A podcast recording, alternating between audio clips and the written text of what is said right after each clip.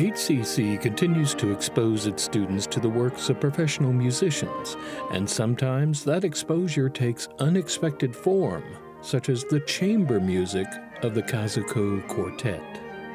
So the quartet has been um, running for a good few years in and around central Houston. It was actually my first concert with the group tonight, so I'm the baby, the newcomer in the group, and um, I was very, very um, lucky to be allowed to come and join in.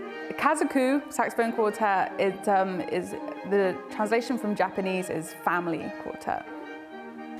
We spent a long time looking for a name, and we went through several iterations, but we discovered that there were groups in existence that had the name that we had chosen, or my, my uh, least favorite story is that we were actually called the New Sound Quartet, but then we discovered that there is a wing of a very famous saxophone quartet called the Prism Quartet, and they, they're, a, they're a nonprofit. Part of the branch of their organization that commissions new music is called New Sound. And so we thought, well, that isn't going to work. And so I, I asked Ma Sugahara, who's our tenor player, uh, and I said, what is the Japanese word for family? And he said, well, it's kazoku. And I said, does that have any strange connotations other than family? And he said, no, that would work. So that's what we chose. That's what we stuck with.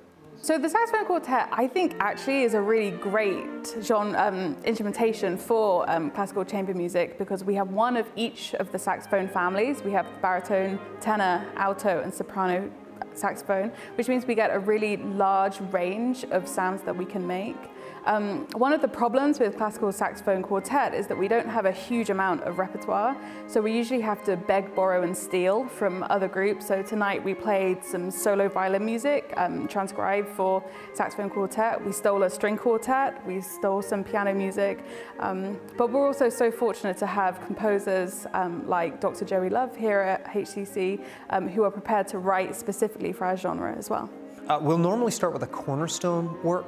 So in this case, it was uh, Dr. Joey Love's In Memoriam, which we had performed before, but we wanted to use again because it, it is really an incredible piece of music, probably the best piece of music written for saxophone quartet in the last 15 years anywhere, quite honestly. So we decided to build a program around that. So at that point, you want to diversify a little bit, find something from a different time period, find something that contrasts with it stylistically. We also like to use standard repertoire for saxophone quartets, so that involves pulling some French music out and playing pieces that would be recognized in other classical saxophone situations. I just think that there's there's really nothing like experiencing live music and in a with live musicians in a concert hall. So any opportunity anyone has to come and listen to a concert, um, just take the opportunity. Classical saxophone is a thing.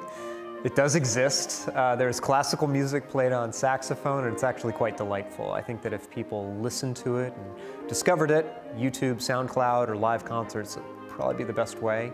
I think they would find that there's a delightful genre of music that's entertaining and fulfilling and very, very satisfying. It's there to be checked out. For HCC Beat, this is Randall Williams.